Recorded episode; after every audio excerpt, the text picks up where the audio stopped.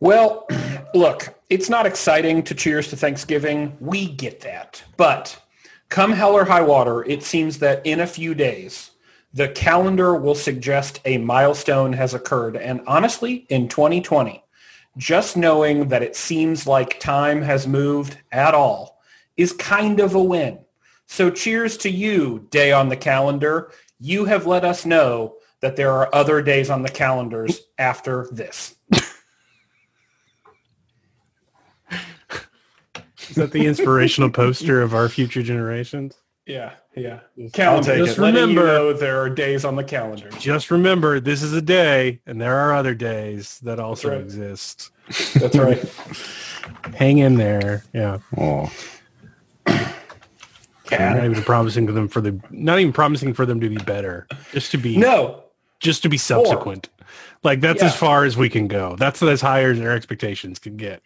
Yep. Additional. All right. As we encounter time, chronologically, there will be others.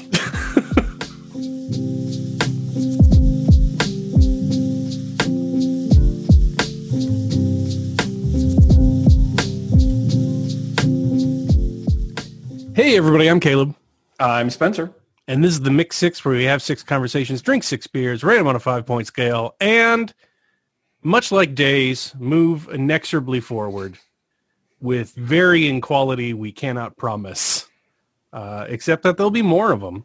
The Mixed Six. There'll be more of it. Yeah, the Buy mix the six. shirts today. Yeah. More podcasts. Just what you needed. More podcasts. hey! We were running out. for all of your non-commuting. So Yeah. we've we've really just stepped in it. Too late to the party. Uh, waited too long for beards.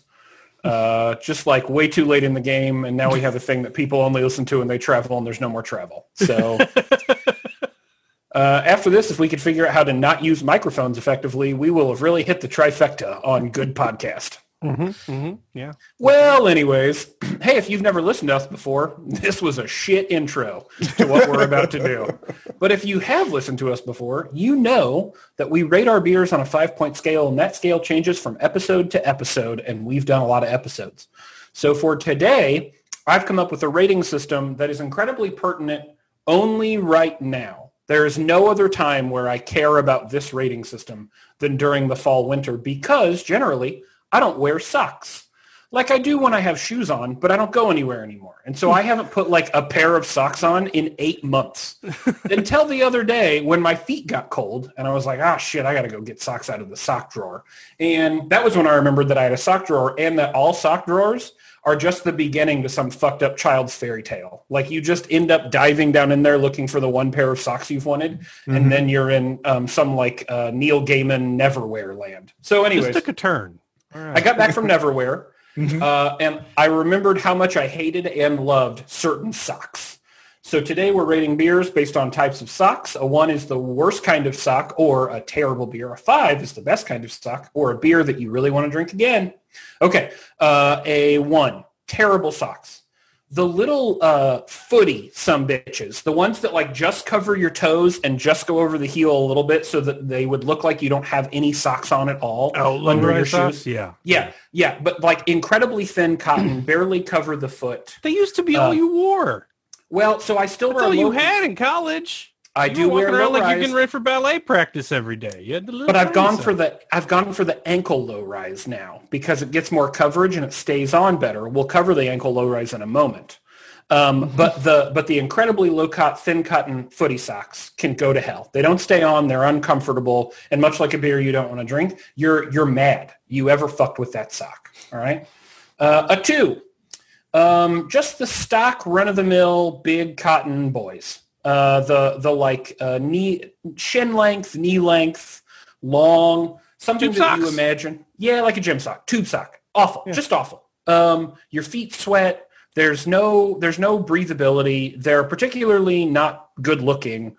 Um, and they kind of make you feel like, but why socks? Like maybe wear flip flops, and I do not support flip flops. um, so much like a two beer, uh, these are socks you don't want to wear, but if you had to put socks on, there are probably some around the house. Um, okay, a three. Now we're getting into socks that are okay to great. just a run-of-the-mill ankle sock, like a low rise that comes up just below the ankle. Like it'll be at your shoe line, but not too low as to kind of slip off, and particularly if it's well fitted. So like a nice moisture wicking, high quality cotton, maybe some mohair. I don't know. You do you. You do you.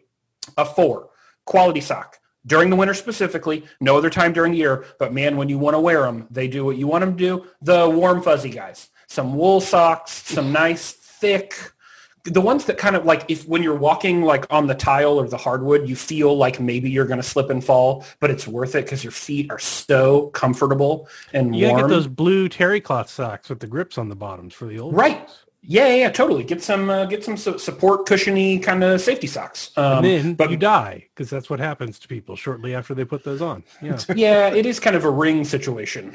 Um, Saku. Okay. Uh, and then uh, number five, uh, just the highest, like favorite socks in the world to wear, running socks. Good quality, moisture wicking, thick cotton running socks with the ones that have the little extra heel bump so you don't get any heel rubbage on your tennis shoes or other shoes. They fit snugly. Your feet don't slide around in them. There's not too much slippage. You got coverage on the front and the back. If you can get a quality pair of running socks, you're doing it right. I, okay. Back up. Okay. Is there a running? Like, is there such a thing as a running sock? Very much so. Isn't it just like a sock that you're wearing while you're running?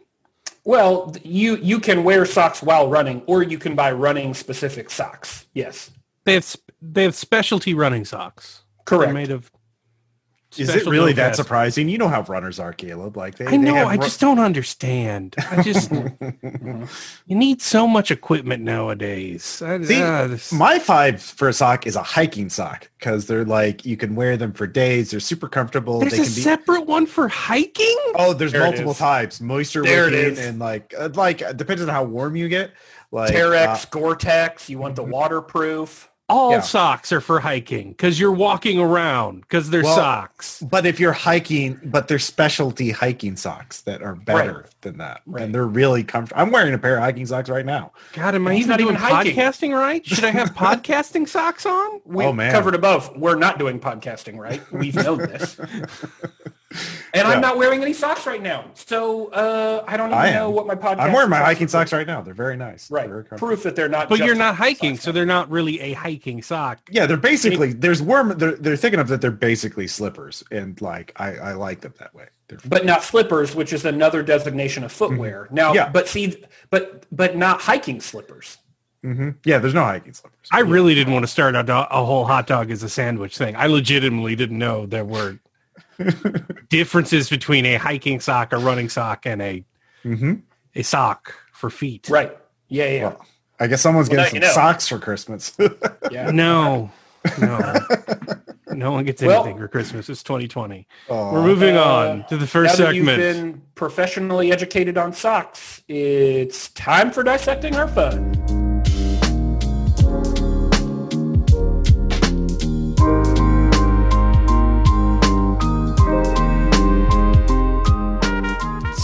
Spinceroni, which is your nickname, as everyone knows. All the new listeners we brought in with that great intro. Uh, what are you What are you drinking there, Spenceroni? Oh, man. All right, so let's just for a moment, let's assume a hundred new people were listening to this episode to start, which is a hundred too many. So, a a hundred percent increase Yeah. to Yeah. last month's new listeners. Yes. cool. All right. cool. How many Yeah. of them do you think have made it this far? Over under on fifty All of them. percent. Hundred percent. All. Oh man, yeah. I mean, as long as we're living in dreamland, sure. Yeah. Right. I, Aslan likes it. It's his favorite podcast. He lives in your sock drawer. What? Yeah. He still doesn't rate and review. You you think? No. Yeah, but it's hard. Ross, to Pa- Ross Payton's irrational confidence here was infusing. His big 2020 energy. Um, anyway, okay, what are you drinking? We do do that here. We do. So Prairie Artisan Ales, uh, uh, our favorite brewery ostensibly, is now releasing what used to be like a limited release and or tasting room only, Seasick Crocodile, which is their sour ale, but their winter sour ale with a really lovely can, like an ugly sweater crocodile thing. Nice. A sour ale with, now this gets weird, but trust me, it's good. Cranberries, ginger, cinnamon, and nutmeg. That's a lot of weird stuff for a sour ale. Yeah. I I I recognize. don't see the that. nutmeg in there. No, I know. The cinnamon's Uh, a reach. Sort of like a so, some of our beers have subtitles by means of escalation. Mm-hmm. Just like it's it's peaking towards a climax ingredient where you're just like, why? Why not? Why that one though? Yep. Just a little hint of fireball, essentially.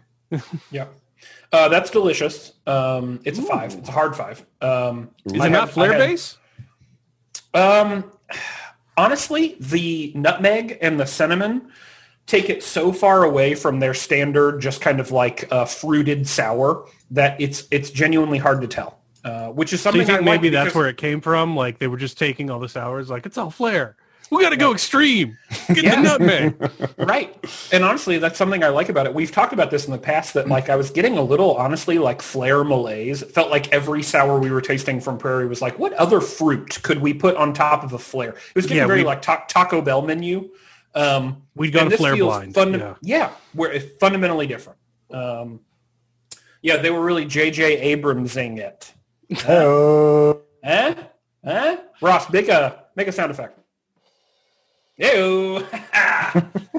well, I'll be silent for the next hour and 20 minutes because honestly, I have nothing left to contribute. you Uh, peak there. All right. Yeah. Oh, yeah. All right, shut it down.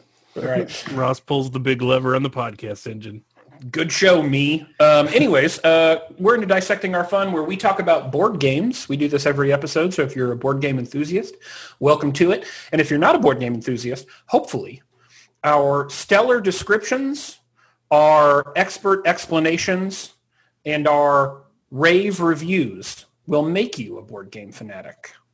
Caleb, what are we talking about?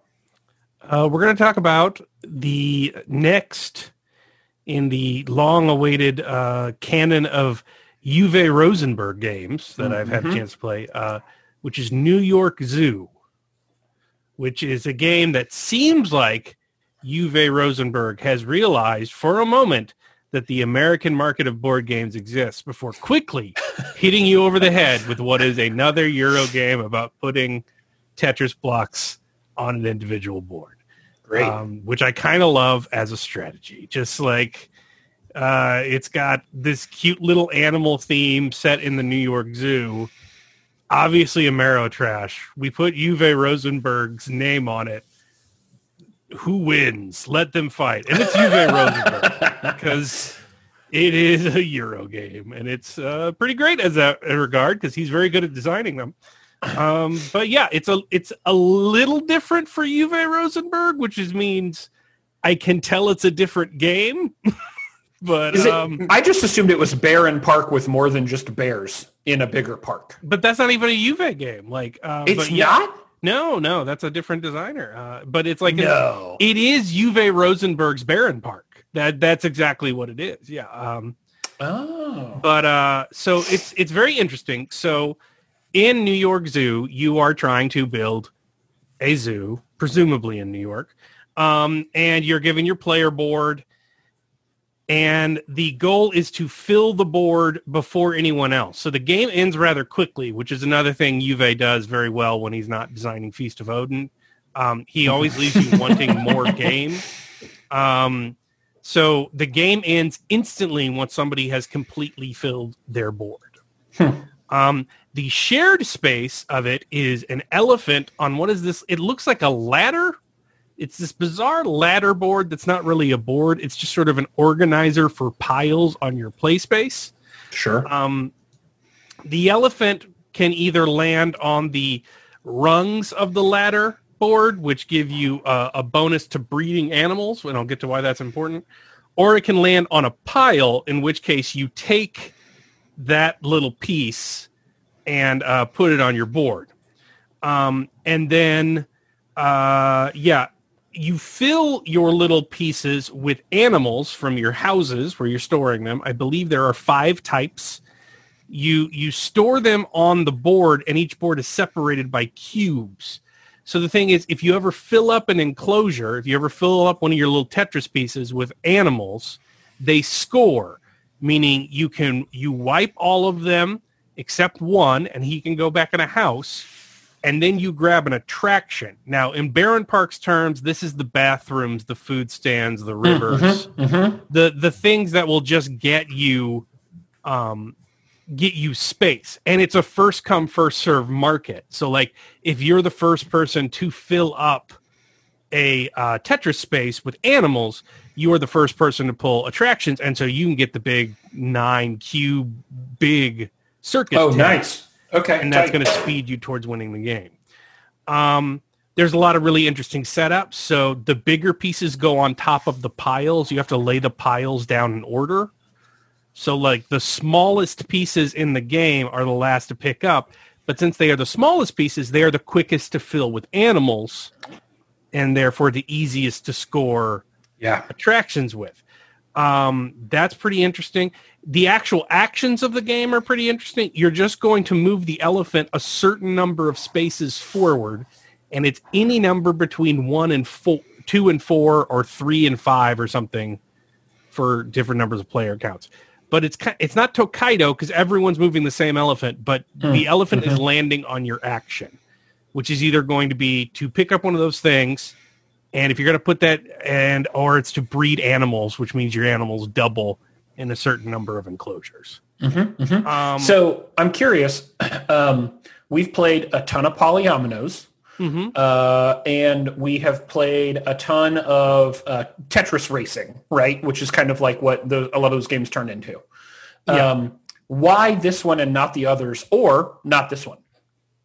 Uh, th- this one, um, this one would be good for ambushing your friends with Euro games, like I mentioned, Mm, because it looks adorable.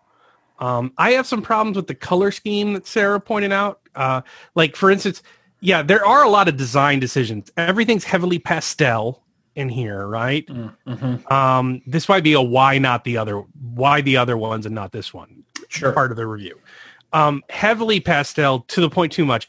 Um, discerning between the spaces of the different shapes is done by color of green, and I mean shade of green, Ugh. and there are four of them. Ooh, so- no, thank you. There is times where you're just like, what is it? This one? Is it that? Is it? Th-? And you got to really give like this game would be a nightmare for colorblind people. I'm I'm not wild about that. Um, the board is kind of cheap and chintzy. Uh, they give you like really good, cute meeples for the animals, but then they don't give you trays to sort them. They give you this big dump pool tray that's like a cheap piece of cardboard.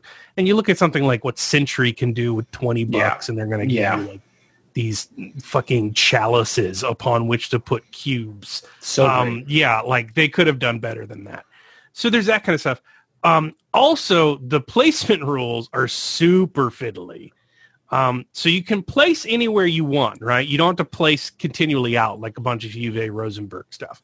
So you're not building a single shape like you are in like Feast of Odin or something like that, uh, where you have placement rules. You are just uh, placing anywhere you want to cover these squares and first to finish with. But then it gets fiddly automatically. If you pull a piece that's polyomino just as an enclosure, you cannot place it down unless you already have an animal in your house, right? Um, if you land on a space that gives you animals, you cannot place it into your, uh, you can either place it directly in an enclosure or into a house. But if you don't have a house, you can't take it. Um, and then there's stuff like when you breed. So when you breed, they don't make you do the lowlands thing where you have to keep up uh, with exponential sheep until your um, right. little thing explodes. If there's two or more animals, they breed, but they only add one additional animal, right? Mm-hmm, mm-hmm. But oh, so there's not some like infinite scalability to animals. no, no, but which, they eventually, what they eventually creep up. Um, every time you hit the animal, go past one of the animal breeds markers, right? So the the animal breeds. Uh, then you have the animal, you add the extra animal in there. Um, you can do that up to two times. So if flamingos breed, and I have flamingos in two enclosures, I can do uh, a flamingo in each, right? But if I had a third enclosure of flamingos, they cannot breed. But then there is in the two and three player games bonus breeding, which means that anytime animals breed in one or more enclosure, other animals breed no matter the number of animal in that enclosure or if there are enough animals to breed in that enclosure. So if I could breed like, like two 70s. flamingos and then be like, also this Arctic fox over here had an immaculate birth Mm. from a flamingo mother. This makes no thematic sense whatsoever and might be the least intuitive things I've ever heard. Well, love Spencer, this. Nope, I'm still here. blackout as I saw the. Literally, the power just went off in my house. Okay. Um, Hey, buddy. mean, I, Are I'm you still here. there? Yeah, can you hear me? Yeah, I just can't see you on the webcam. That's okay. I'm not that pretty. Well, let's just keep going, and uh, and I'll flip a breaker when I get back inside, or when I when I'm done with this segment. I mean, I'm almost done. Uh, so, but with all that fiddliness, um, the the thing is, is that if you're a gamer's gamer, if you're a psycho uh, like me and Spencer, it makes for a much more interesting polyomino game. Like choosing what to pick because you have stuff in your houses, or using your houses as sort of like an interim holding spot Right. for uh what because this whole this whole ladder board is actually circular. So what you end up doing is building these engines of like oh i've scored this enclosure eight times because i keep on getting flamingos adding flamingos and i got a flamingo game going. Uh and then you're like oh, yeah so like it's kind of like an engine builder but but for the polyominoes. And then the weird thing is is that i lost because i was kicking the crap out of sarah at animal breeding because you know how i am about animal husbandry games. You will breed an animal in a board game faster than any human on the planet. it's always a good choice. It's just always a good choice to do. Uh lowlands is a great game play it anyway uh but i was so focused on doing that and my i just had spectacles out the wazoo but sarah won because she was still picking up stuff on the board which are these big chunky like impossible to fit pieces but she was just picking them up and putting a single animal in them because that's free you just need one animal and then you can pop an enormous enclosure. Oh, Whereas I was just obsessed with breeding these animals and stealing up these like really nicely, easily one, two, and three spaced uh, attractions because they all made things fit night. But she just beat me because she was just like, I'm going to put this big hunker down and worry about filling it later. yep. Um, so it's also very interesting because you can kind of do your own like Euro game build an engine thing. Uh, but also you can do that too much and the person playing the Amero game of polyomino placement will just kick your ass.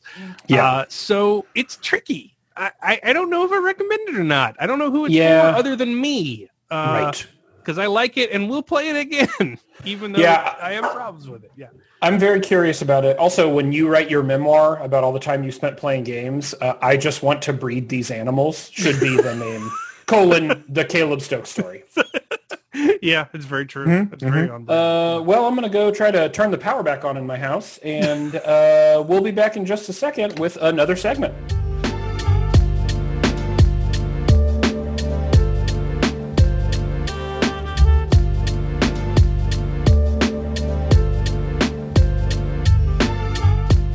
Caleb, what uh, what's that? What's that that you're going to drink there?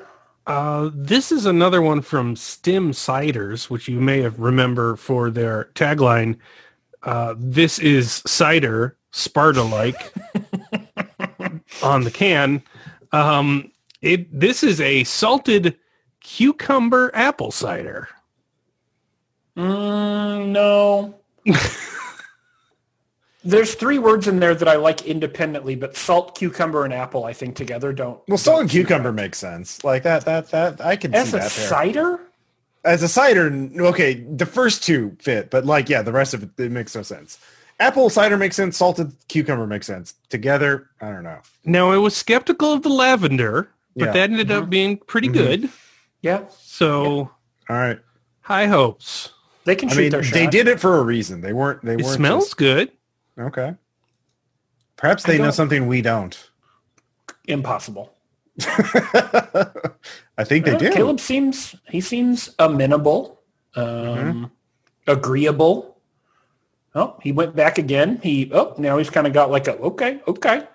Um, cucumber's not really my bag as a flavor, It's very. but I will say that that is done well. Um, Mhm. Now I've had uh, the the saltier side of apple ciders before, And so this tastes very much like that. The salt seems on the apple, not the cucumber. Mhm. Mm. But but it does get it does go into this sort of like um this sort of briny aftertaste from the upfront sweetness of the apple.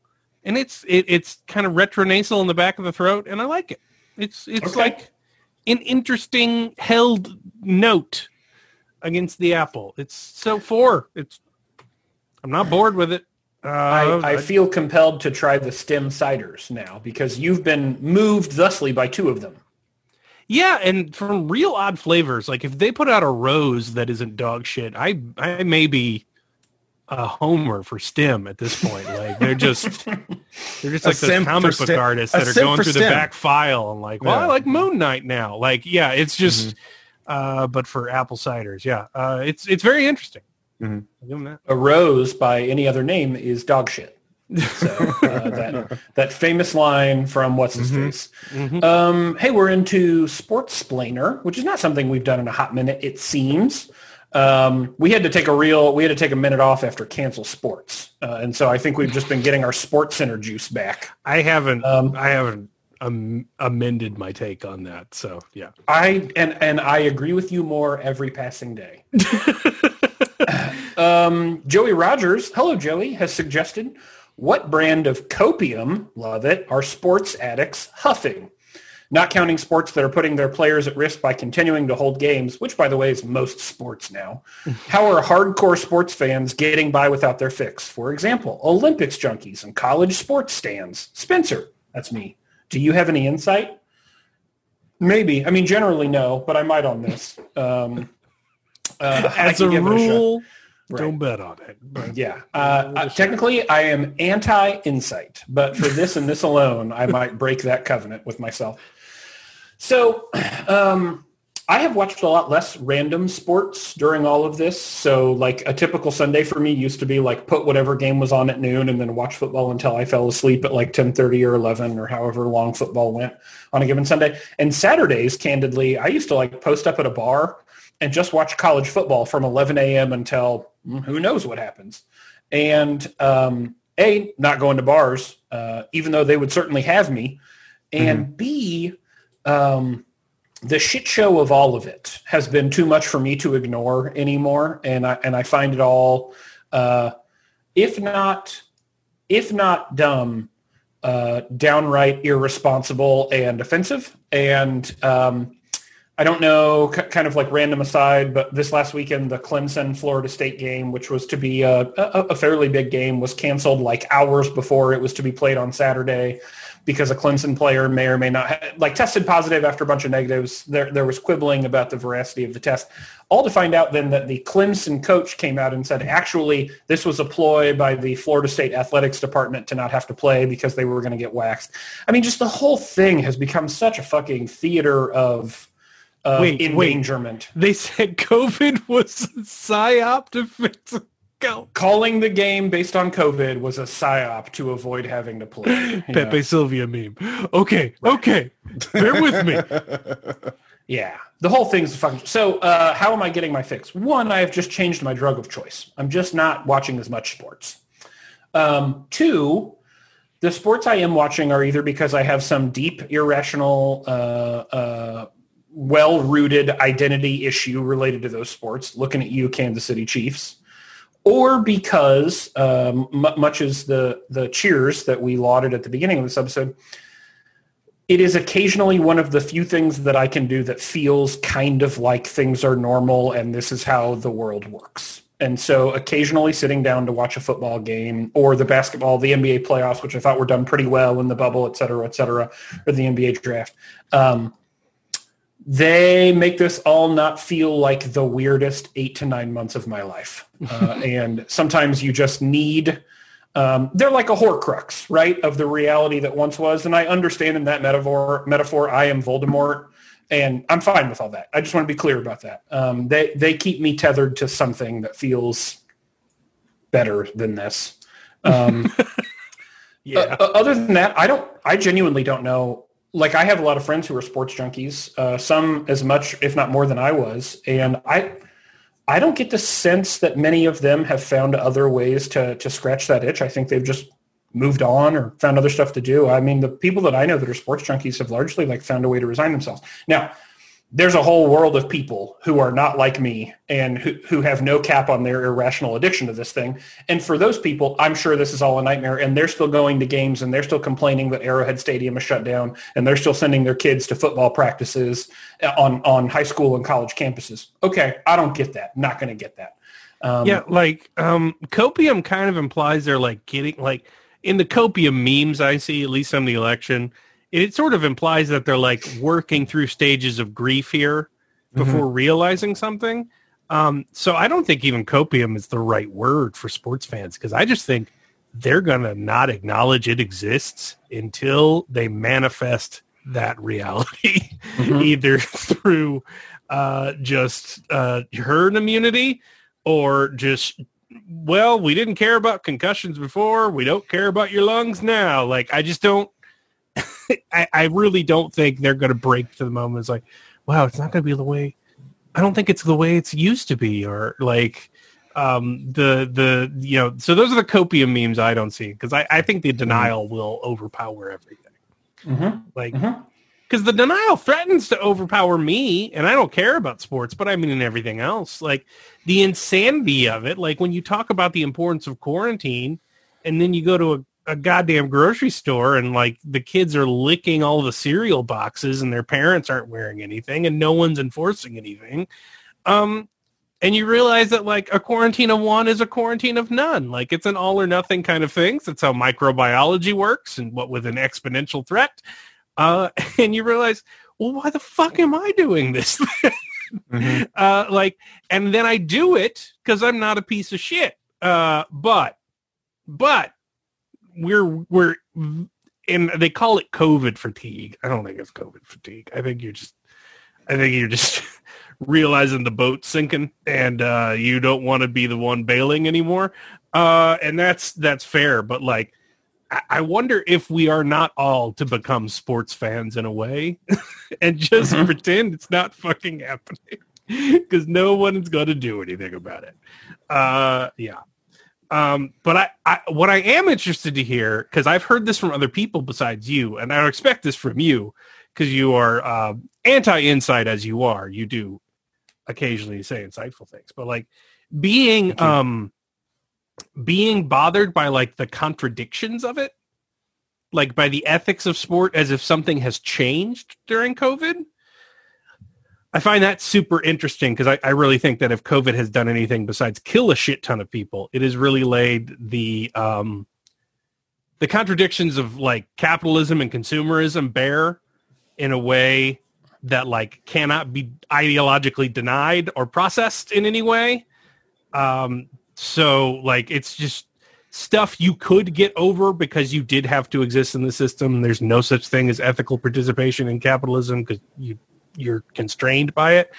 Um, I do find it interesting that like everyone's ability to do that and my ability as well, uh, low as it was compared to the average population, but everyone's ability to sort of resolve those ideological contradictions is just plummeting downwards. Oh yeah. Um, yeah. At an inverse inverse ratio to some other number that may be plummeting up, uh, oddly enough. Uh, but uh, yeah, it, it's just everyone's ability to square that circle has gone down drastically. Plummeting up is Shel Silverstein's follow-up to Falling Up. And, Plummeting up. And it, it really tries to capture the, the tone of COVID 2020. Oh man, um, remember the Trump years where we could, if he had re-won election, we could have made a children's book called Plummeting Up Donald Drumpy's Case of the Mumpies about his COVID reaction and made $80 billion on Twitter. Man, we really missed the boat on that one too. We could have could have made a bunch of crypt, crypto. Yeah, we should have um, joined the resistance. Yeah. Yeah. Um, hey, if any of you sports folks are are are doing anything different, or if any of you were sports folks who have suddenly just swung hard anti-sport, I'd be curious to hear about that. So hit us up in the comments um, because I'm always curious to know how other people are responding to this kind of thing uh, and trying to trying to square this circle. Uh, and on that note, Joey, thanks so much for the question. Uh, your number one vote getter this week was B Hole in One. So we're going to get a beer, and then we're going to do that.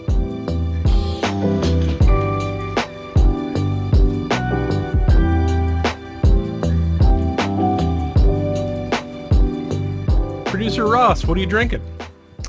Uh, Odell uh, has perhaps made uh, brewing company has perhaps made the best seasonal ale of the year, at least in terms of name, uh, for 2020. I present to you the Isolation Ale. Uh, it's got a nice little cabin all alone in the mountains, around, uh, covered in snow. Uh, Six percent. Um, yeah, let's take a. Why not just lean in at that point, like with a subtitle for drinking alone? Mm-hmm, mm-hmm. Just Hmm. Quarantine beer. party of one, please. I like that. Um, it's got a pretty strong hoppiness to it, uh, but there's also I can also taste like caramel um, and like a little bit of maltiness. Um, so it's kind of like sweet and hoppy, uh, but not like it's not. It's enough sweet that you can like detect it, but it's not overwhelming. So it's um, but yeah, it's it's uh, very crisp. Uh, uh, yeah, uh, I like it. Um, I don't know. But you have to know. That's how this all works. Yeah. Oh well, I mean, I don't know like how else to describe it. Sorry, I should be more detailed in that. that- yeah, caramel. Uh, You should describe it with a number. uh, I should probably. and therefore a sock, yeah. as is our way. I am going to put this. I won't. It's close to a four, but not quite. I'm going to have to round down to a three because uh, there is actually now that I could tell there's a bit of an aftertaste for it, which is again a little bitter. But um, yeah, I, I, I mean, I'm not uh, mad. I got a six pack of it, but it's. I don't know. I'm. I've never been. Tastes as, like a run of the mill ankle sock. Yeah. Yeah. I I want to talk to you about rounding because you said it's close to a four, so I'm going to round down to a three. Yeah. Motherfucker, rounding is made for things that are close to higher numbers. Well, it depends on what you use. Well, it's election down. roundings. Yeah. Yeah. You go Uh, constantly down. Well, I can't. Yeah. I can't justify it as a four. I guess The I GOP say. calls it red rounding. Yeah. Uh, I can't justify it as a four. the new but- math. gerrymandering. Yeah. Mhm. Uh, what are we talking Well, about? that's interesting. So this is B-hole in one, and for all of you new listeners out there, joke. Um, B-hole in one has nothing to do with whatever that is. B-hole refers to the beer hole, and the beer hole is where we store all of the beer that is sent to us, which is incredibly kind and gracious from all of our wonderful community members. But at some point, we've amassed so much stuff in the B-hole that we have to purge it, or that we use the B-hole as a metaphor to throw beer into or a concept into, and on the other side, pull a beer out of. Yeah, So that's right. Metaphor. It is like our mm-hmm. Horadric Cube of concept to beer or beer to concept. Yeah, yeah. So mm-hmm. what we're going to do in this one, because Oh Riley wait, can we to- throw a beer in and a person comes out? Yeah, why not? Why, why is that? Why? like Athena from Zeus's I didn't head. know we could weird science this shit. But why? But in Fuck, this world, changes everything. Wait, is this If- is this a new person that we have to make up, or is it like an existing person comes out of it? Oh man, I don't know. I have to. This is a whole new world. We got to save this for its own episode. Anyway, I what just- are we doing? Because because we're about to throw people in there to get beer out. Why couldn't we throw beer in there and get people out? I thought it was some sort of irreversible process. No, no, no, no. I, here's what we should really do. We should do. So we should Zizek bit- can come back. Yes, we should do a bit where we throw. So it's like uh it's like six degrees of separation. We throw a person in, and a beer comes out. We throw that beer back in, and a different person comes out, and it's like a beehole chain. We chain together some beeholes, um, and then you put stuff in the beehole, and then I'll put stuff in the beehole, and then we'll just kind of keep beeholing. Oh man, man! And then we put in beer cocktails, and that's when the that's that's uh, that Yeah. might be a whole new segment right there. Yeah, yeah, yeah. The turns into beehole a John. Carpenter movie.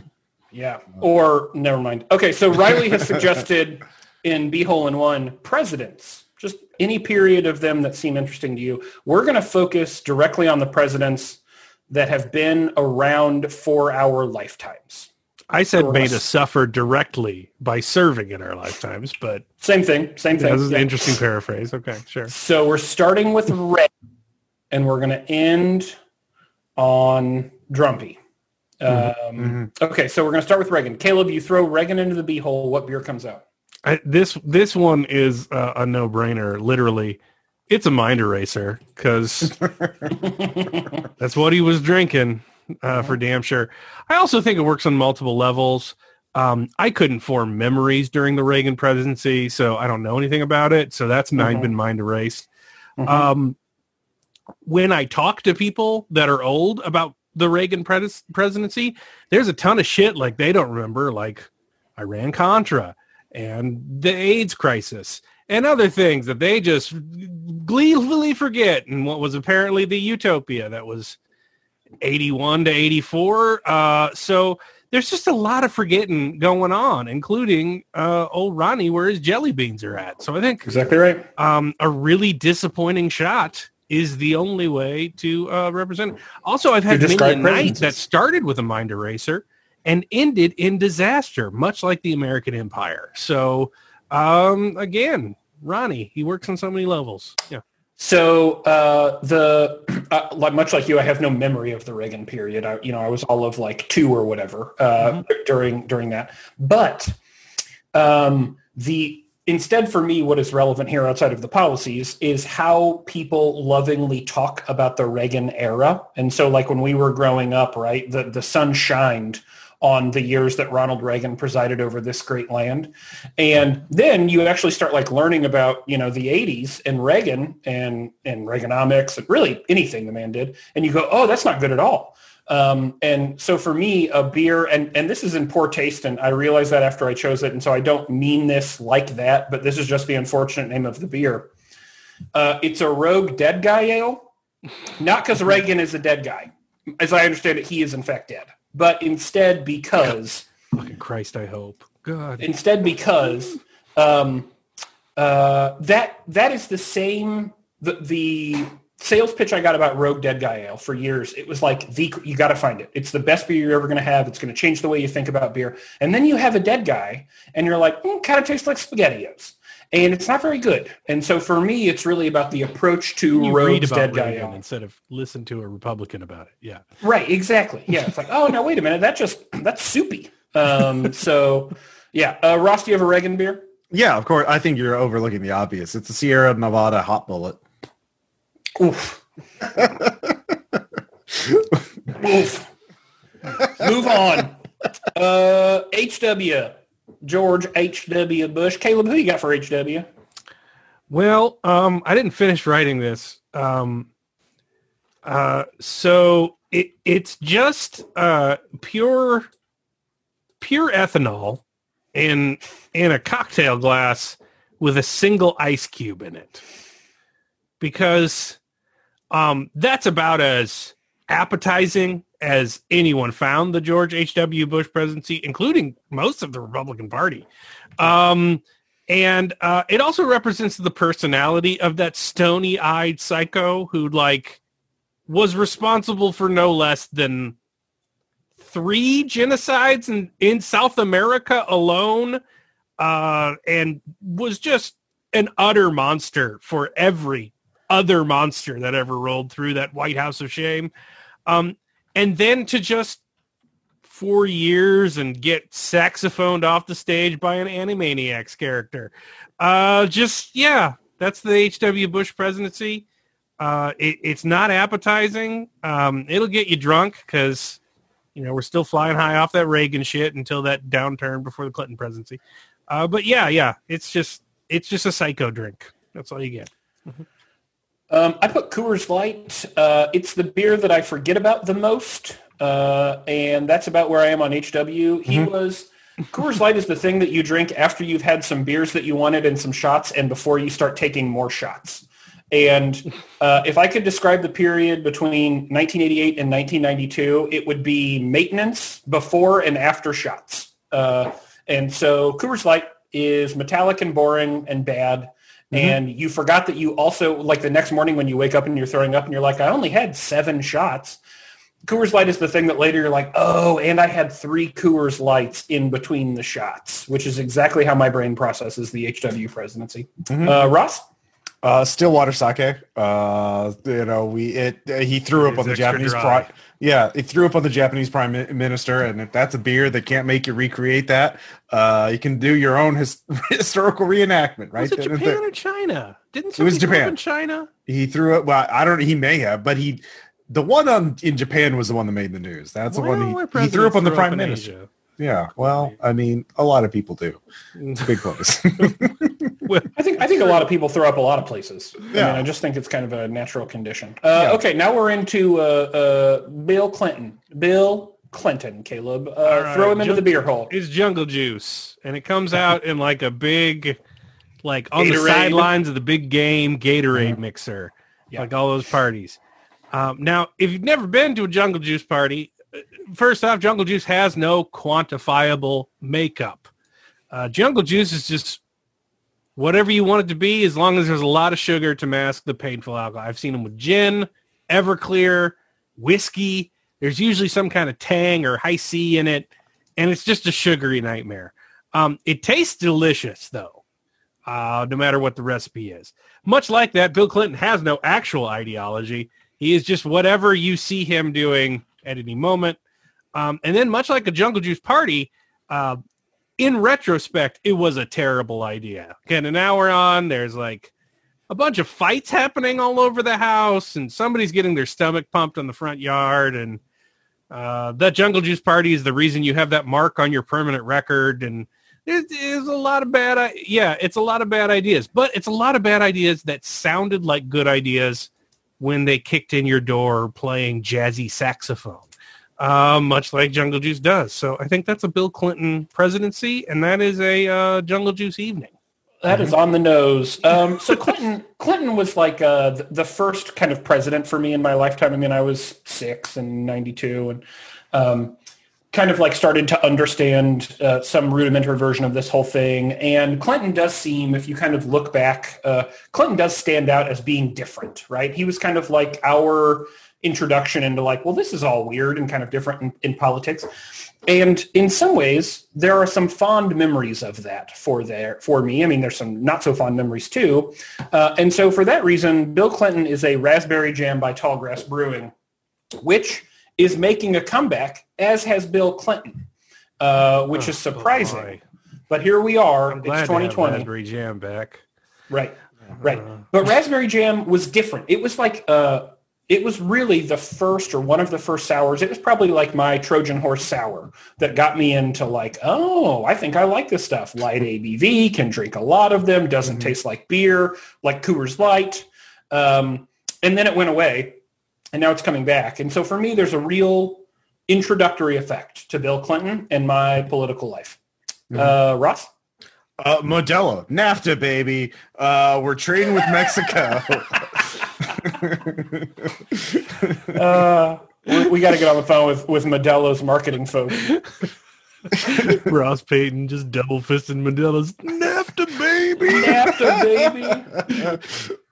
Which is pretty much what they all did after it was passed. Like, woo, free trade, motherfuckers. Uh, Ross Payton, noted free trade enthusiast.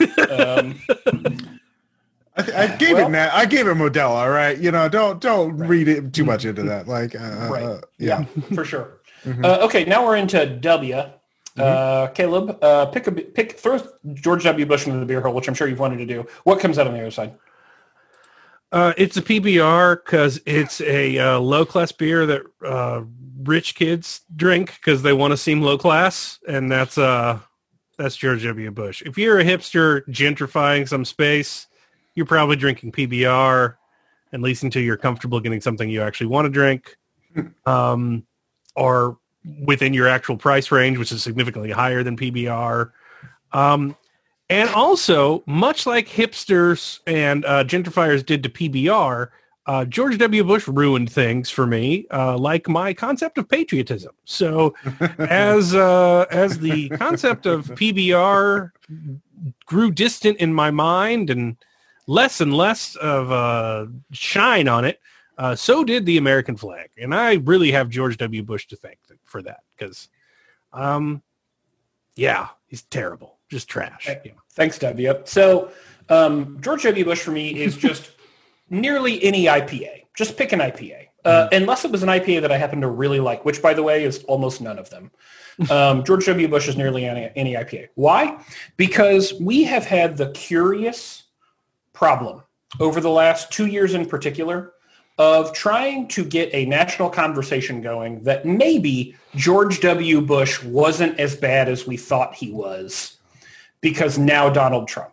And Yeah. I feel like every time I tell someone I don't like an IPA, they use the exact same attempted rhetorical jujitsu on well, but it's not as bad. At, Here, this one's not as hoppy as you think it is. Folks, they're almost all disgusting, and every one of them upsets my stomach. Stop. Mm-hmm. I don't want your IPA, and I don't agree to your George W. Bush Reformation amazing. tour. That That's- is that's the good. same rhetorical Uh, take, isn't it? Like exactly. Yeah, yeah, Like, no, I, Spencer Hey, nails would, it. would you agree that your memories sometimes aren't 100% accurate? hmm Yeah, Yeah. IPAs are good. Yeah. right. What what about all the good things George did? Like Yep. Uh, And remember when he got Yeah. reelected by going against gay marriage, trying to make that a constitutional amendment? yeah, Yeah. we all remember. Yeah. yeah. Yeah. Right. Yeah. Uh, what Um, are you gonna What are you gonna put in there?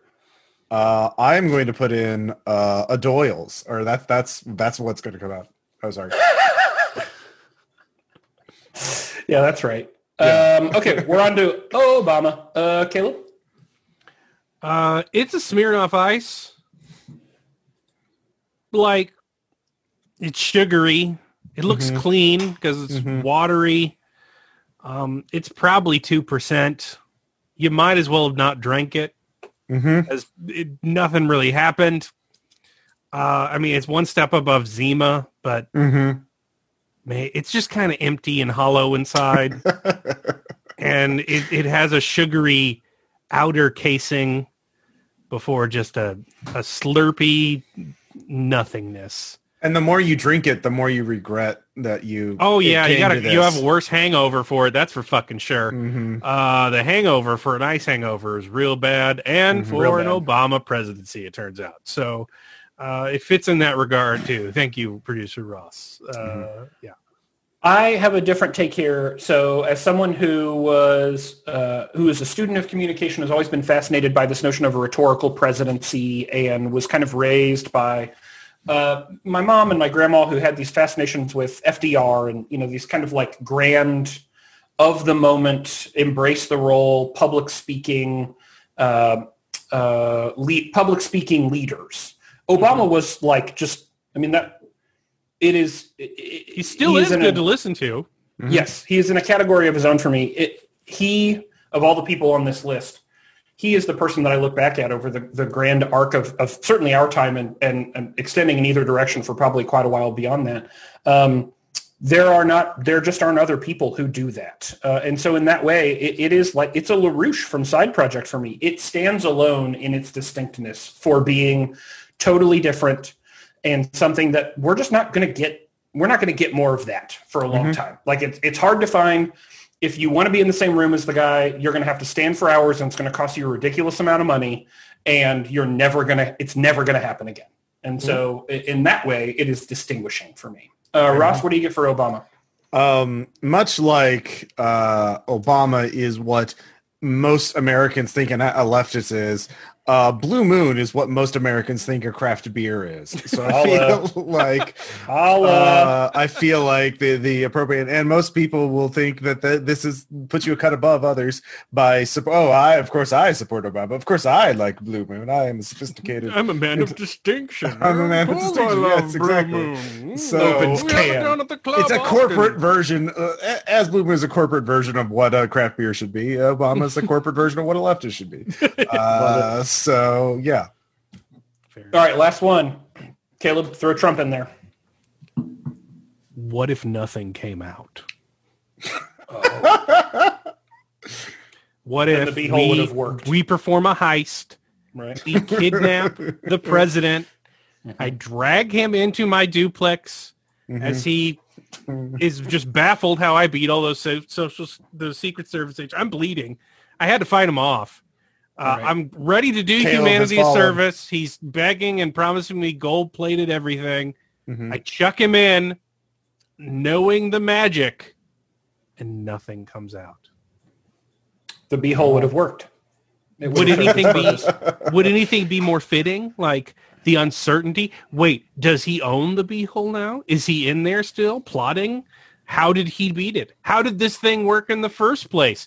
Uh, the, just the existential terror that results in the beehole not doing its dark work. Uh, that's the only thing that could sum up the Trump years for me. Yeah. You know, I was going to pick uh, Upland's Champagne Velvet style beer, um, which is to this day the most disgusting, horrible abomination of a beer I've ever tasted. It made me think differently about the idea of ever drinking beer again, um, which is precisely the effect that Donald Trump has had on my belief about the fabric of any of this. Um, but I- but I really like this idea that he's just stuck in there, and so I think I just want to go with that. okay. Like, what if Bill and Ted got in the uh, in the phone booth, and then Mm-hmm. it just it was just gone. it was just fucking gone. I almost picked uh, what was it? The still postmodern postmodern Oh, classique or uh, whatever. postmodern classique. Because yeah, Trump did also teach me postmodernism was a mistake. He never gave that shit to Republicans. It got out of hand. Yeah. Uh, yeah, they couldn't be trusted. Ross, what do you throw in there? Uh, Bruno, boom, got him. Uh, Man, uh, the or or leaky roof because his buildings suck because he doesn't pay for maintenance. But yeah. Oh, I thought that was going to be a Rudy Giuliani uh, like hair dye leak thing. Oh well, I mean, we're not throwing him in there, but yeah, obvi- okay. Leaky roof is Giuliani then, but yeah, Yeah. I'm Bruno, not drinking anything that comes off of Giuliani, No. magical or otherwise. Yeah. Um, hey, Much thanks like so leaky much roof. Yeah. for the suggestion, Riley. That was B-hole in one. And on that note, we'll be right back. We're going to grab some beer and we'll be back with an Ask Mixed Six on the other side.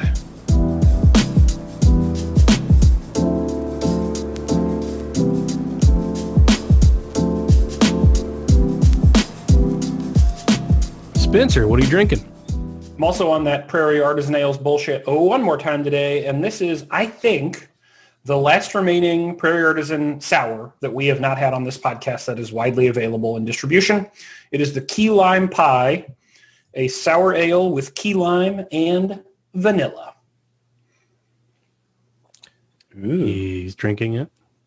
We're gonna have to do a podcast if we can ever meet together again, where we just drink all the beers we couldn't try because we weren't recording in person. What beer can't you try because we're meeting in person? We're we not we passed it around like animals. Oh, Ross. yeah, just yeah. like beasts at a trough. We all got in there. yeah. Someday we'll Old get vaccinated. times. Yeah. We were really asking for it, is what I'm saying. um, Yeah, our hubris So- is what caused this. Yeah. that's a that like that's a really interesting beer and when, when we get back together and share beers like we've never heard of a virus before um, i'm excited to, to get everyone else's opinion on this so i actually think the key lime is too strong up front um, and i generally have this criticism of key lime. I think it's too much on the front end.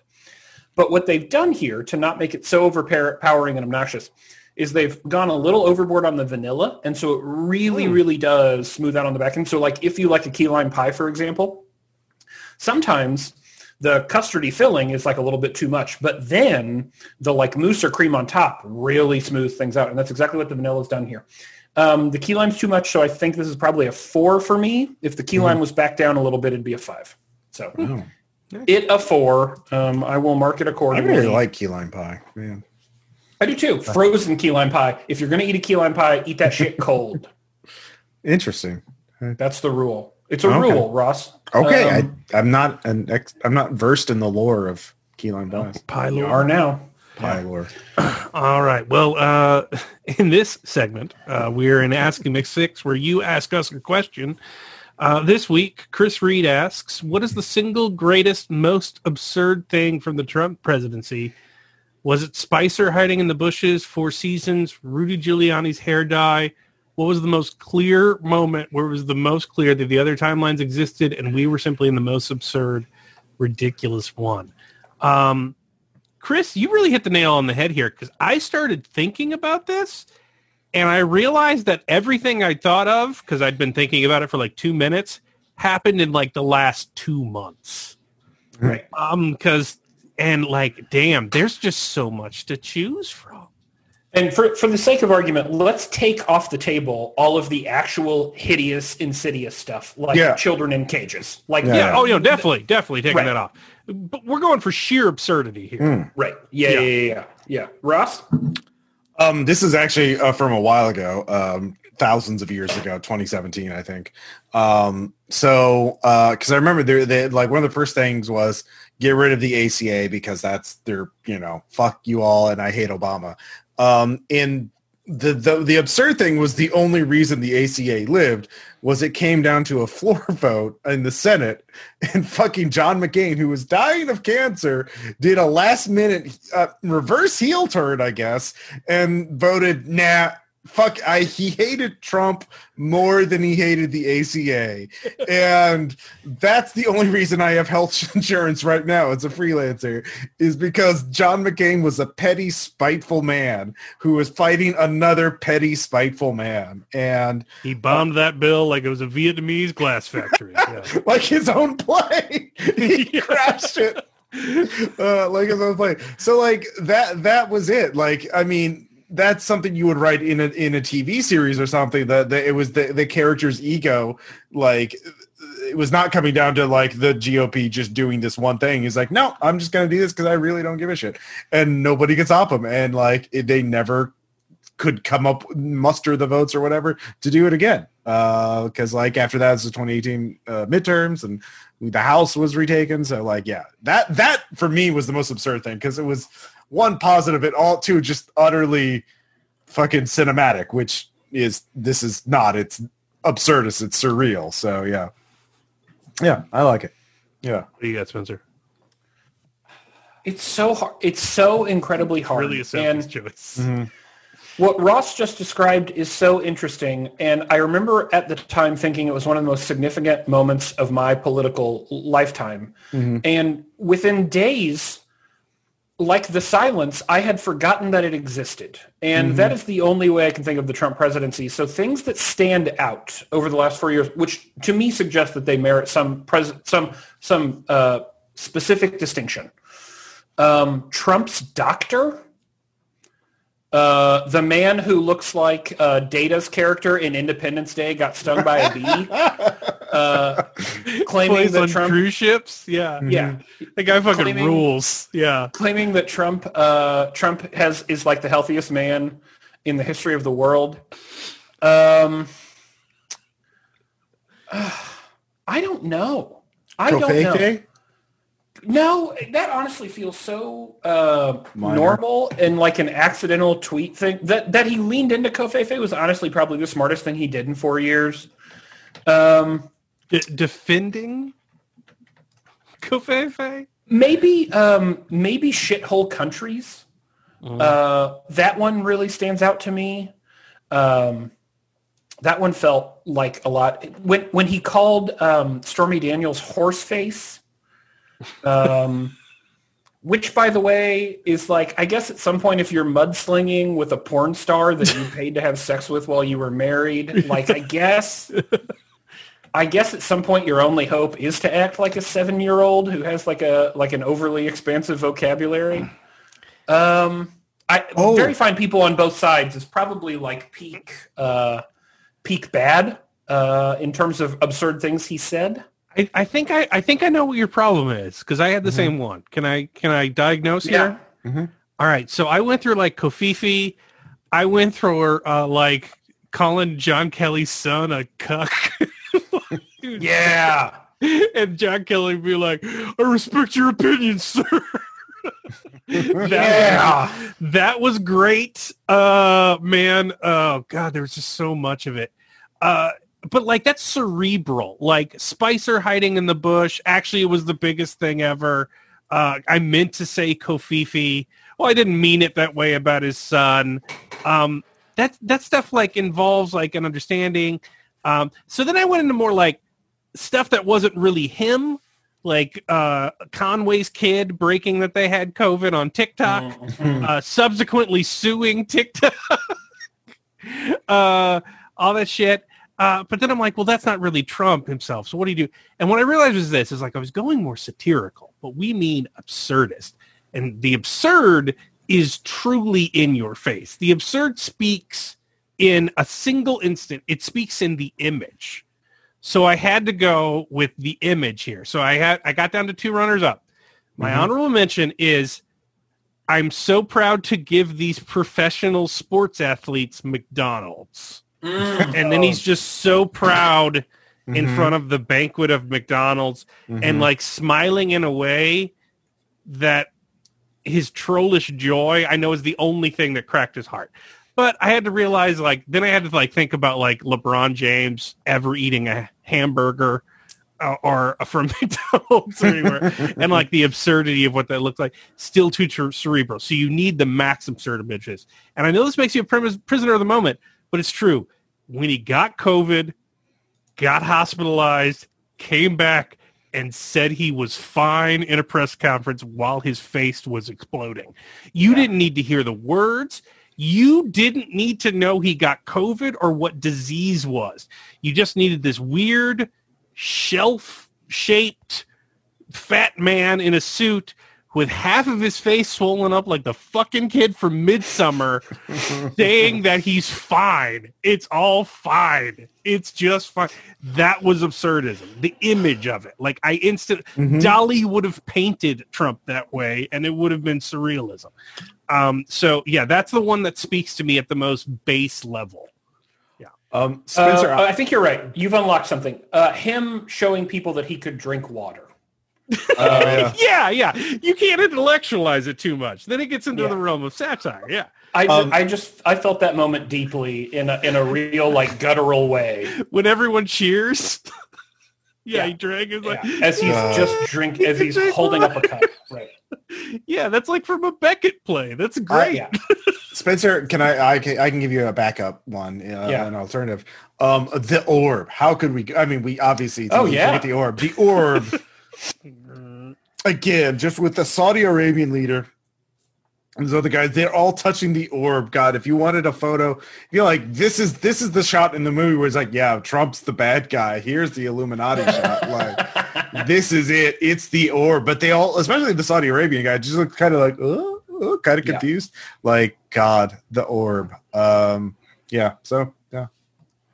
Well, that was a a trip down memory lane. I won't assign a value to it. Uh, thanks so much for the question, Chris Reed. Hope you're doing well. And on that note, uh, Caleb's going to grab a beer, and on the other side, we're going to get your number two vote getter in, which was the Mixed Six mock draft.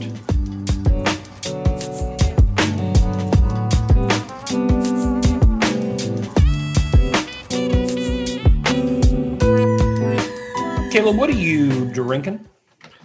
I don't know how I got this. Good sign. I don't remember. Very Mhm. good sign. Uh, I'm drinking a Carlsberg. It's a premium Mhm. Danish Pilsner. Yeah. Uh, it's my understanding that this is the Bud Light of Scandinavia. So not Familiar exactly crafty, but Mhm. imported, I guess. Mhm. Technically, All right, I'm Technically. I mean, either it is or it isn't. Yeah, I mean, yeah, but it's it's a pill. It, it's th- the thing someone gives you, and they're like, "Oh, craft beer! I found this at an antique mall," and they give you a Carlsberg. Okay. All right.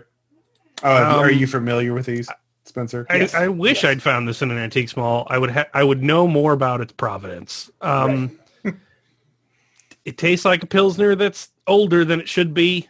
Mm. Mm. I don't know how. I don't know like if it doesn't taste like it's turned. It's just like not at full point. It's like pilsner with the volume turned down, which didn't didn't need to happen. I didn't need. I didn't know it could go that low. No. Um, but yeah, Right. that's a it's a two. It's not offensive. Oof. Mhm. Yeah. So. But it but it almost is um, by its very existence. Um, hey, we're into the Mixed Six mock draft, which is your number two vote getter. And Turtle wants us to draft support positions at a school. So superintendent, secretary, lunch staff, guidance counselor, and truancy officer from crime scene show characters. So we're going to make an assumption this means police procedurals in general and not just CSI programs. So we are about to draft a team of school support positions from police procedurals. Um, Caleb, you want to start? Uh, sure. Uh, superintendent. Uh, you're you're rarely gonna see him due to personal problems, right? Because he's to be zooted up or like a sex freak or some other business weirdo like every other superintendent on the earth for the most part. Uh, there's there's some exceptions, but most of them are people who didn't want to teach. Um, so they also going to think they're really cool when they talk about it. So I'm thinking that your average like big school superintendent is best represented by David Caruso uh, in CSI Miami. Like he's the kind of guy who rolls in at the very beginning of something, takes his glasses off and says something he thinks is cool. Mm-hmm. A You're all just supposed to kind of laugh by ritual, and then you will not see them again for the remainder of the episode. Yeah. because Yeah. yeah, yeah. Everyone on the team actually has no idea that he works there. Yeah, it's a real Um, it's a real Horatio Caine situation where it's like, Yeah. oh, his contract got too expensive. We'll outs, we'll just he'll he has to do the punchline and then Yeah. we'll give it to the other ones, whoever they are. yeah, So I'm of the opinion that to be in super, superintendent, especially of larger districts, you have to have two things. One, an unreasonable tolerance for alcohol. And two, the ability to play the game when the right people are in the room. And so as I thought through police procedurals, who reminds me of both of those? It's Bill Tench from Mindhunter. Uh, so not not the actual interesting person in Mindhunter, but rather his bureaucratic partner who goes to dinner parties, knows the right people, rubs elbows, and then keeps the thing moving forward while smart people do incredibly weird everyone he works with as uh, freaks and weirdos. He has nothing in and he with. hates everyone around him. That's exactly right. Um, so I will go Bill Tench. Uh, okay, secretary, also known as admin these days. By the way, I'm gonna. This is my deep cut. Officer Clawhauser, which is the name of the police secretary in Zootopia. So, law enforcement, a Oh. law enforcement film. It, they have to stop. They have to get the Mhm. predator drugs that are rampaging through the streets, and and Judy Hopps is on the case, uh, but has secretarial experience in Mhm. in high stakes environments. right, right, right, right. I mean, work if they worked at a police station, they probably know a lot of the kids' parents. So there's that. Uh, so a lot, yeah, yeah. It's pretty easy. Uh, I like I like where your head's at here because um, the reality is like if you've been in a large school setting, one of the things you learn is that the admin staff actually make the train run. Like uh, so much of the bureaucracy that happens in a school building uh, is managed by smart, competent admin staff who know enough to keep the keep the wrong people out of a conversation and just tell the right people what they know to keep the ball rolling. yeah, and are still so, and are still mostly like pleasant and like nice to be around despite having the worst job on the planet. So Right, and, and Clawhauser where, seems capable. Yeah, Right, and that's where I, you may have me here because I actually think uh, Benedict Cumberbatch's Sherlock um, would be a, a fine admin because the best admin folks that I've been around and worked with were short, to the point, did not want to deal with your bullshit, and had been there 45 years too long. They were just waiting for that pension to come home, so they did not bear your idiot idiotness. Like, move on, get the fuck out of my way. Here's what you need to know. Please keep moving. And I think you need someone who's relatively wry and can put someone in their place quickly, as good admin can. Uh, lunch staff, Caleb. Uh, I just want to recreate his work in another film, but Christopher Meloni's character from SVU, he just needs to work in the kitchen, and you Wet know Hot why. American Summer. and Yes. you know why. It's because of Wet Hot American Summer, and hopefully he will revert and be Yeah. the best. I, it's an extra topical consideration, but I don't care. Yeah. I'm only a man. So uh, lunch staff are notoriously abrupt and rude, and it should get to the point if they've done their job where you don't even want to try to talk to them. So who is deplorable, loathable, and untalkable to?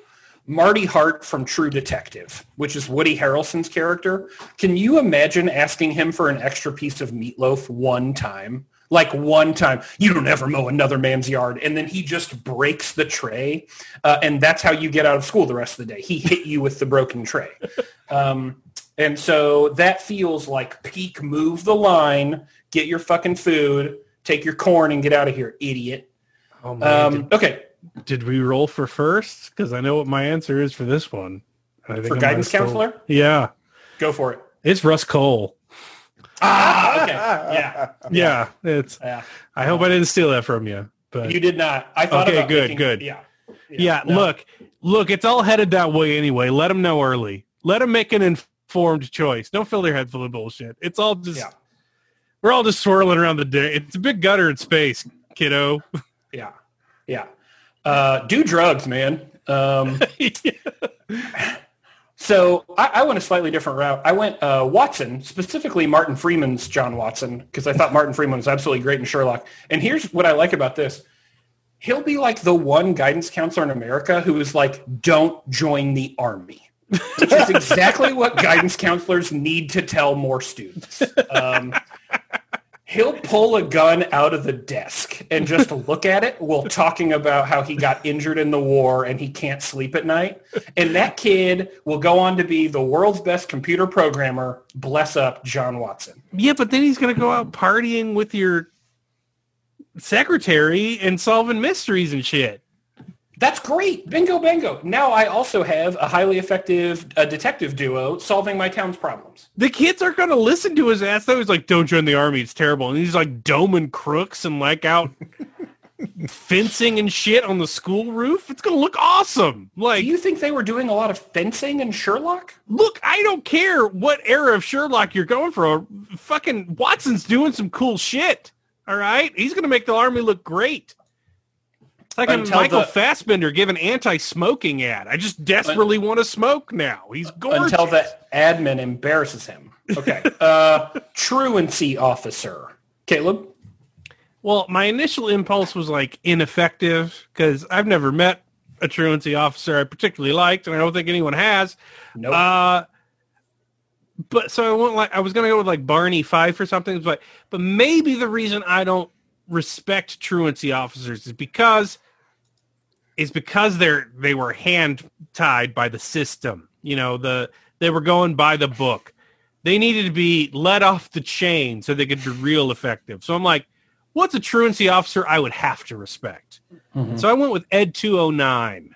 Just the the Gatling gun robot from RoboCop, which is technically sentient if you get into the RoboCop TV show, uh, but it does just like to shoot things that don't obey.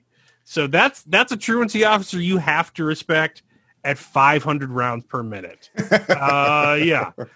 Um, yeah, I took a different path. Um, so uh, I went for Gil Grissom from the OG CSI. Uh, and here's the idea. Guy shows up at your front door. He's like, why aren't you in school? They're like, oh, I'm sick. Grissom whips out his CSI kit. Music starts playing, and motherfucker has CSI'd your house to determine you're not actually sick. Yeah, that's exactly right. Uh, and so he's an effective truancy officer because he always knows you're lying. Um, and, and in some ways, that's what you need out of a truancy officer because I think to your point, most of the truancy officers I've interacted with have been a bunch of fucking Barney Fifes. Uh, And it's like, well, don't, that's not doing anything for anybody, including Barney Fife over here. But you see Um, Ed 209, you know it's already too late. That's true. I thought you were going to say So something like. Shaft. And I was like, oh, Jesus, that's terrifying. Yeah. Um, Samuel L. Jackson just shows up at your door. Get to school, fucker. Um, okay. Uh, don't forget, you can vote for your favorite mock draft team, hashtag team, uh, team Caleb, hashtag team Spencer. And on that note, Ross is going to get a beer and we're coming back for Drunk Enough.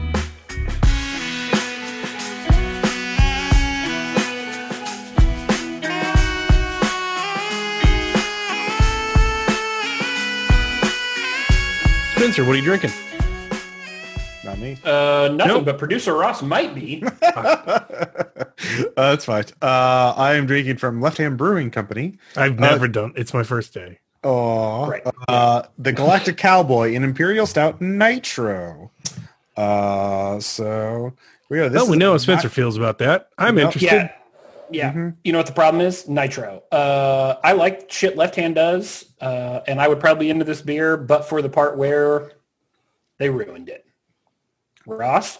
No, I, I quite like this actually. Uh, it's making me rethink nitro. It's good enough that it makes me rethink about my position on nitros because I'm I'm generally Um, it's got a very very strong coffee and chocolate flavor, but not like sweet chocolate, like like dark chocolate kind of flavor to it.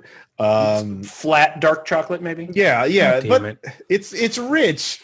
Uh, it's a rich flavor, and actually, it height like the, e- even though it's nine percent, it's a nine percent beer. Like, um, I don't really taste the alcohol in it.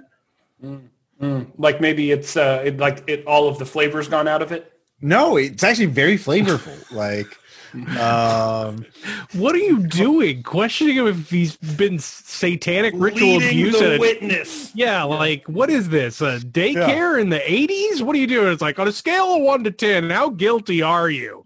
Just all right. like Calm down. I mean, if you want a Objection. higher alcohol beer that doesn't overwhelmingly taste of alcohol, like this is a really nice one, I think. Um. Yeah.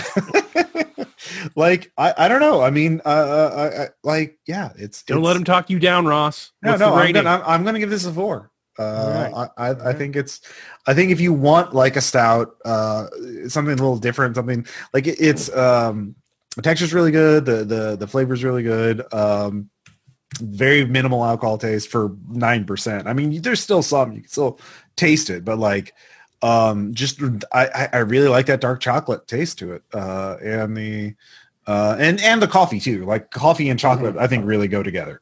So, uh, in just in general. So, um, I think it goes really well in a stout and, Yeah. uh, this is a good execution of it. So, uh, I don't think the, the nitro element of it doesn't really bother me in this case. I think it actually works. Mm-hmm. Mm-hmm. Yeah. I also like my beers that taste like flat tires. So I get that.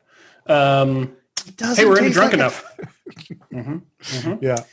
uh, Caleb, what are we what are we talking about here? It's like talking to a Nixon appointee in Watergate. Just the talking points over and over and over again about the nitro. Just we're gonna have to have a like a Spencer a, Frost, a, is that a? Buckley Vidal debate about nitro at some point. Uh, all right. So, uh, drunk enough. The pandemic has cut a lot out of our lives, as we all know. Um, and if we're going to assume that this shit ever ends, uh, we can do the whole like, what are you going to do if you get out? Uh, Sarge, start a bar. Like we're, we we can do the what am I going to do? The Shawshank Redemption Ends conversation. Mhm. Uh, but I thought more interesting might be let's do the thing that we're most excited to go do and the thing that you are not actually going to start doing again. Because there's a bunch of stuff that um, I've cut out of my life that I'm not going to bring back into it. So I don't know if that's just me, but uh, yeah. Mhm. Hmm. So, What- like, what's your so give me what's your like thing and me that you're definitely going back to, and the thing that you are Mhm. not going back to? Yeah. What are you not going back to? I'm curious. Like I don't think I'm shopping anymore. Mm-hmm. Oh, for sure. Definitely never going grocery shopping again. Yeah, like ever. No. and like you- the thing is, is like the reason I didn't do that before is because like I don't like Amazon. I have Prime for the streaming, and I never bought anything on it. I like going into a physical store and seeing things on occasion. Um, and I'm not saying I'm never going to go to like a bookstore or a board game store or something ever again, but like Mhm. groceries, the mall, Mhm. video games, electronics, computers, pretty much everything. I'm just going to order it online now Mhm. forevermore because Yeah. the retail therapy I used to get. Um, I'm I'm not going to give that up for bookstores and board games when I can go there safely, uh, because that's a different kind of joy. But like new clothes, the return policy is not that bad. I'll just guesstimate the sizes and do it. I don't Yeah. think I'm going out to shop like ever again. I'm ordering groceries online and going to pick them up. I, I yeah, and I hate being that way because I know it's a wildly less healthy for the environment, and I know that it's worse for workers in a ton of ways. Mm. But I also didn't get a choice to participate in it. Like it's literally, it's literally the harm reduction option for this shit Mhm. and like until that changes like yeah uh, so i don't think i'm going back to stores again which is Yeah. something that is weird i used to like shopping for stuff but I did a lot of grocery shopping, um, and just like other shopping, I guess. Uh, but I'm with you. Like I won't really do that anymore. Um, Uh, we've we've had our groceries delivered for the last eight months, and honestly, I'll continue to get my groceries delivered or do the pickup thing, one, one thing or the other. I guess I hadn't really thought about that. Hmm. Uh, I, going back to the office is going to be like I was always kind of a work from home guy. I mean, we have an office, and I would go every day for the most part, and some days I wouldn't. Um, and I'll go back because like I do miss my team, and I'd like to see people, and I, I believe there's an energy to all of that. But like I'm not going to go back to the office like I used to go to the office, uh, and I'll be more productive and happier for it. I'll, I'll be a more effective team member uh, un- under that rubric. Um, other than that, I don't. This is a tough question for me. I, am a prisoner of the moment, and honestly, like I think had you maybe we even talked about this like two or three months in, I still had some like hindsight on what we were doing and what I was having to do now because of this in the moment thing. And so everything felt very, felt very stark and contrasty.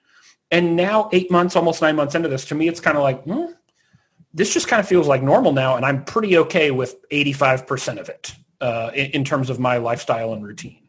Ross? Um, it's interesting because like my experience, I, I, I, uh, when it started, like I did some of the, uh, ordering gro- groceries online and like either having delivered or do pickup or whatever.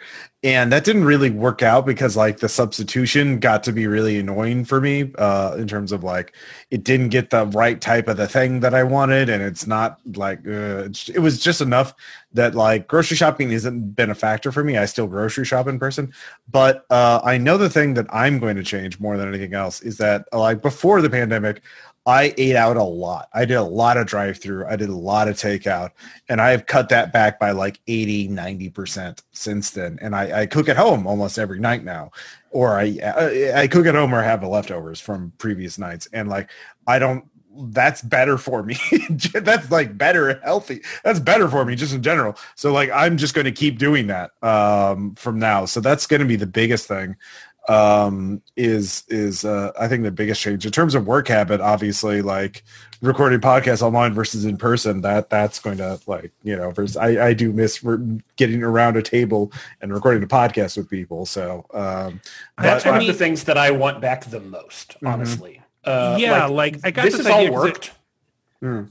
i got this idea because everyone's talking about like industries like because you know it's the only thing we can report on is businesses and money and shit um in like they were talking about like industries that would not come back and like they were predicting things that like cruise ship industries and stuff mm-hmm. and one of them was God, movie theaters and i'm not like even debating them being wrong about that i'm not even debating the premise that like movie theaters probably aren't going to survive this shit mm-hmm. but like i just read it and i'm like i've thought multiple times about doing one of those rent out a movie theater for $150 mm-hmm. things right. for myself yes. like not yes. really inviting anybody, just right going to go watch a movie by myself and paying that much for an experience because I love a theater. Yes. And like that is like and then there's a ton of things you think about that are like things I am definitely going to do when I can and like there's been all these tweets. There's like a when my pandemic's over, I'm gonna do mm-hmm. and like all that mm-hmm. shit. Um and we all think about that and I was thinking about the way in theaters, but I, I also thought it was more interesting to think about it in ways of like what what industries of your time or or hmm. belief system uh, have failed? Uh, what the markets have decided in your life isn't going to come back uh, because of this stuff. So for me, it was definitely shopping. I don't think that's coming back. Um, I don't think I'm. I, I hope I'm not going to eat out as much as I did. And I want to put a uh, pin. I want to. I want to. I want to put a specific. I want to put a helicopter on that landing pad for a second. Yeah. If you've never been to Springfield, Missouri, you cannot possibly fathom how much fast food, carry out, take out, indoor, you cannot fathom the amount of restaurants we have. At one point, we had the most restaurants per capita, I think, of any city in the fucking country. Mm-hmm. Um, and certainly the most fast food or damn close to. It might you be like 60, like restaurants and dining might be like 50, 60% of the economy in, in the city. Like if I assume it's like tuition and fast food are like yeah yeah. that's where 95% of springfield's revenues. Um uh there i imagine 30% of these places like don't come back. And honestly like mm-hmm. um that's part of the bit here a little bit for me. You know what i mean? Like uh we don't we don't need 13 walmarts. We don't need 17 wendy's or whatever the fuck we have. Um Uh, now I get that there are reasons for these things and I have food deserts and all that bullshit, but that they're not solving the problem here, people.